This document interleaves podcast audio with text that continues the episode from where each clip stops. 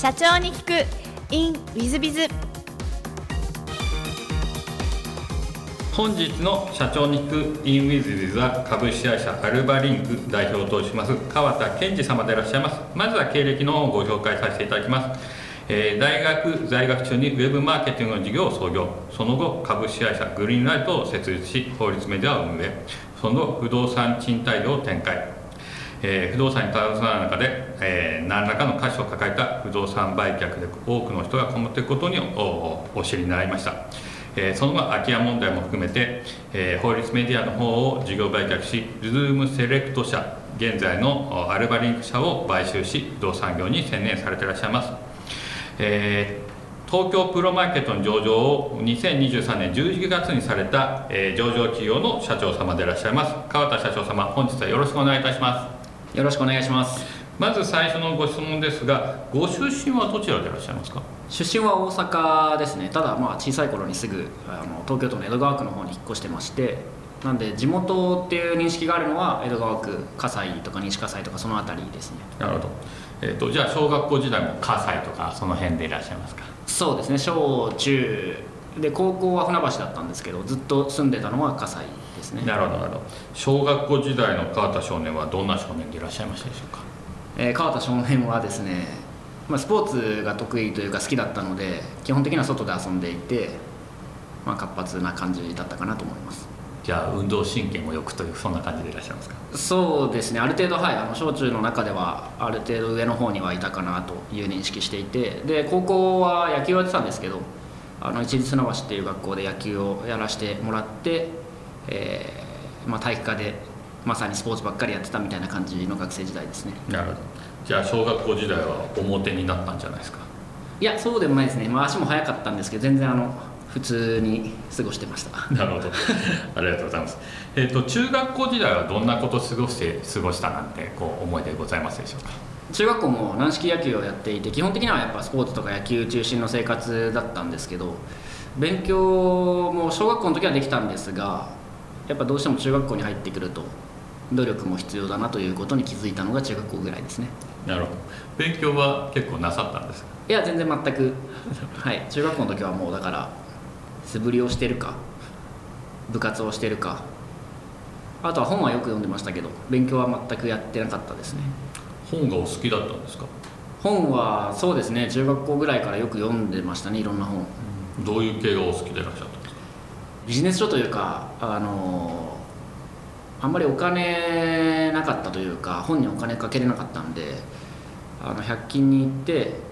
よくわかるなんちゃらシリーズみたいなとこあったんですけどそういうの心理学の本とかそういうのを読んでましたね。中学校時代にそういうのを読んだんですか？読んでました。ちょっと大人びた少年でいらっしゃいますね。うーんまあちょっと斜めに構えるみたいなところは多分あったんで学校の勉強してもちょっとあんまりこれどうなんだろうなっていうのが結構あったんで。なるほど。はい。えー、と高校は一律船橋ということで、えー一律船橋はじゃあ野球をやるために選ばれた感じでいらっしゃる。そうですね。一つ上の兄がいるんですけど兄も一律船橋で野球をもうすでにやっていて、まあ、あと追うようにして入ったみたいな形ですね。なるほど。高校時代はどんなことをして過ごしたなんて思い出ございますでしょうか？高校も本当にまさに朝から晩まで、えー7時ぐらいに学校行って、えー授業の前にちょっと野球の準備をして午後は野球漬けで家に帰るのは11時みたいな感じの生活だったんで本当に現役時代は野球ばっかりやってて、えー夏ぐらいに3年生の夏7月ぐらいにあの予選で我々負けてしまったんでそこからは一般生徒のとしての学生生活を謳歌するっていう感じですね。なるほど。ありがとうございます、えっと大学はどちらにお進みになったんでしょうか？大学は国士舘大学ですね、えー世田谷の梅ヶ丘にキャンパスあったんですけども政治経済学部でそちらで4年間、えー経済学を学んでましたね。なるほど。経済選ばれた理由は何かございました？あのそれも一船の一律船橋の体育科って指定校推薦枠がすごく多く来るんですけどある程度評定は高いと選ぶことができてでその中で一番い良さそうだなっていう選び方ですね国士舘大学では野球はやられたんですか？あやってないです。もうあの高校の時にある程度このぐらいが限界かなって自分の野球っていうスポーツの中での立ち位置はある程度認識してたんで、まあ、大学でこれ以上やっても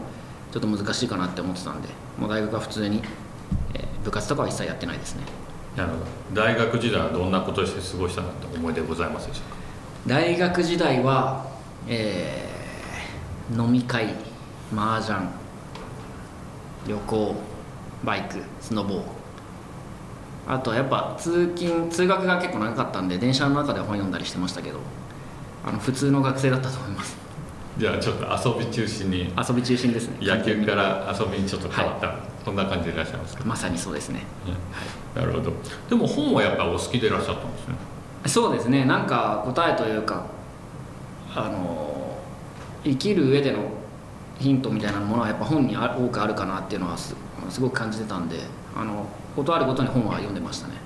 大学時代もビジネス書とか心理学の本とかを中心に読まれたんですか？大学はがっつりビジネス書ばっかりですね。どうやったらお金儲かるかみたいな本ばっかり読んでたと思いますね当時は。なるほど。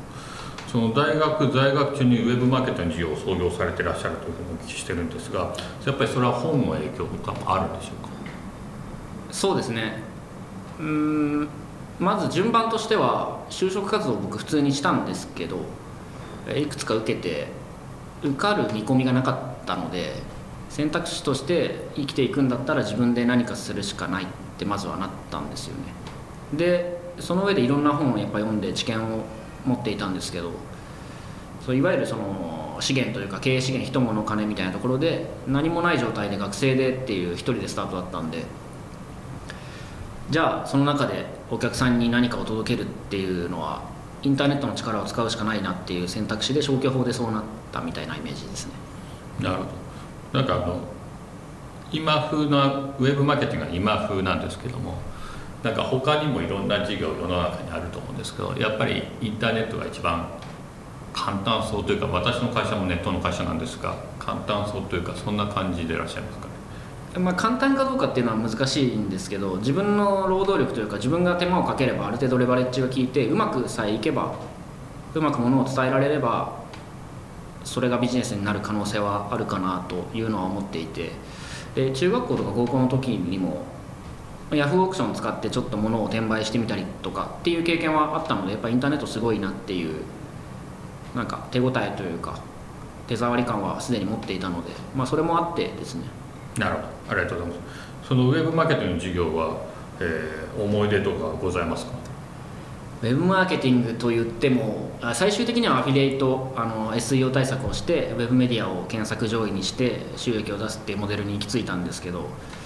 一番最初の頃は本当にビジネス何も分かってなかったですし、まあ、インターネットでホームページを作って何かを商売をやろうと思ってたんでアフィリエイトに限らず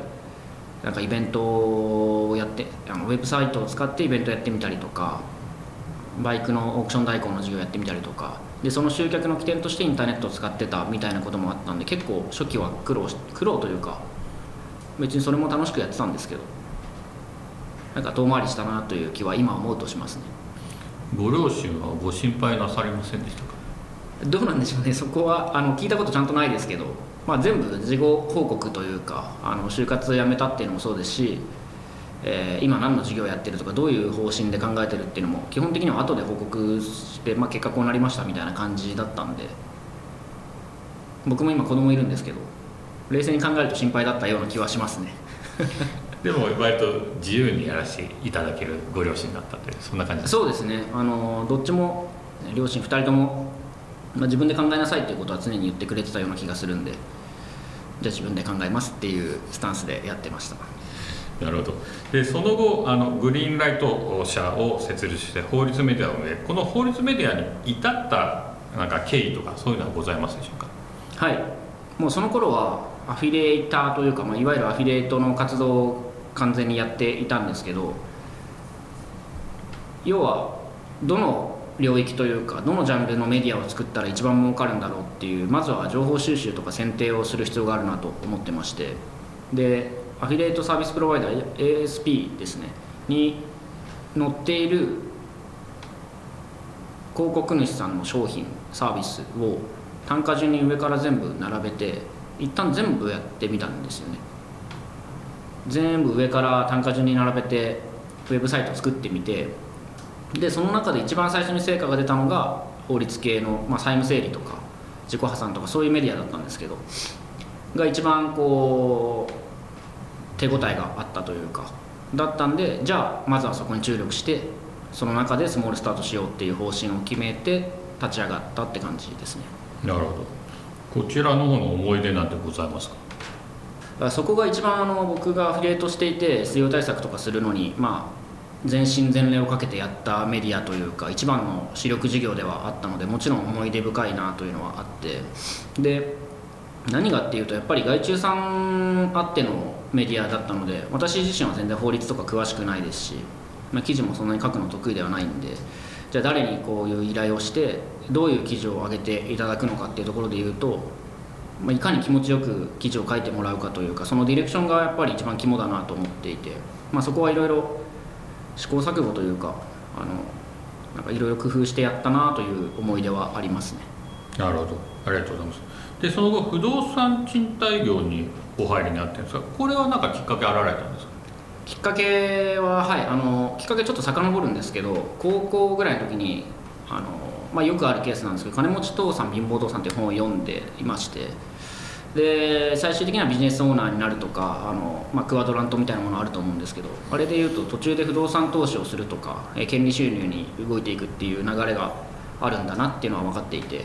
でまずはアフィリエイトとか SEO メディアで儲かった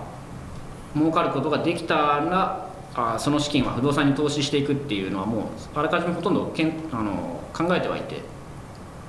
ていうのと同時にその頃にこうアフィリエイトメディアがうまく立ち上がって右肩上がりになったタイミングで家族ができて子供が生まれてっていうライフイベントもあったんでじゃあちょうどこのタイミングで資産をそっちにポートフォリオを作っていって、まあ、2個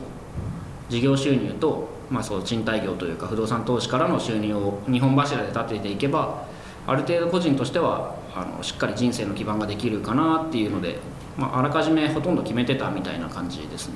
高校生の時に決めてたっていうと随分混ぜたお子さんでいらっしゃったんですね。いやどうなんでまあでもあの高校生か大学入ってたかはちょっと定かじゃないんですけどでも野球を引退してからすぐなんかそういうのに行こうかなっていうのはシフトしてたような気がするんで。まあぼんやりですけど。とはいえとはいえ就職活動もまたしてますしまあその辺はぶれながら。なるほど、はい、いやいやあのお若い頃から社長に、まあ、向かって進んでらっしゃるお子さんでいらっしゃったんだなと感じますが。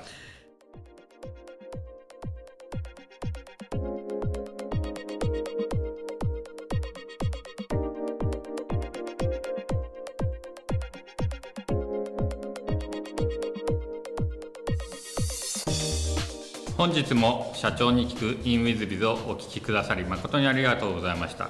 えー、この番組は2017年1月から毎週配信を続けております。これまでにたくさんの成功社長成功経営者のインタビューをお届けしてまいりました。その内容は全てテキスト化いたしまして私ども WithBiz が運営するウェブサイト経営ノートでも閲覧いただけるようにしております。音声だけでなく文字で読み返すことで新たな発見や気づきがあり皆様の会社経営に役立つヒントがきっと見つかるのではないかと思いまして、えー、サイトの方にもさせていただいてます。是非ネット検索で経営ノートスペース社長インタビューと入力いただき経営ノートのサイトをご覧になっていただければというふうに思っております。本日の社長に行く e ムイズではここまで。また来週。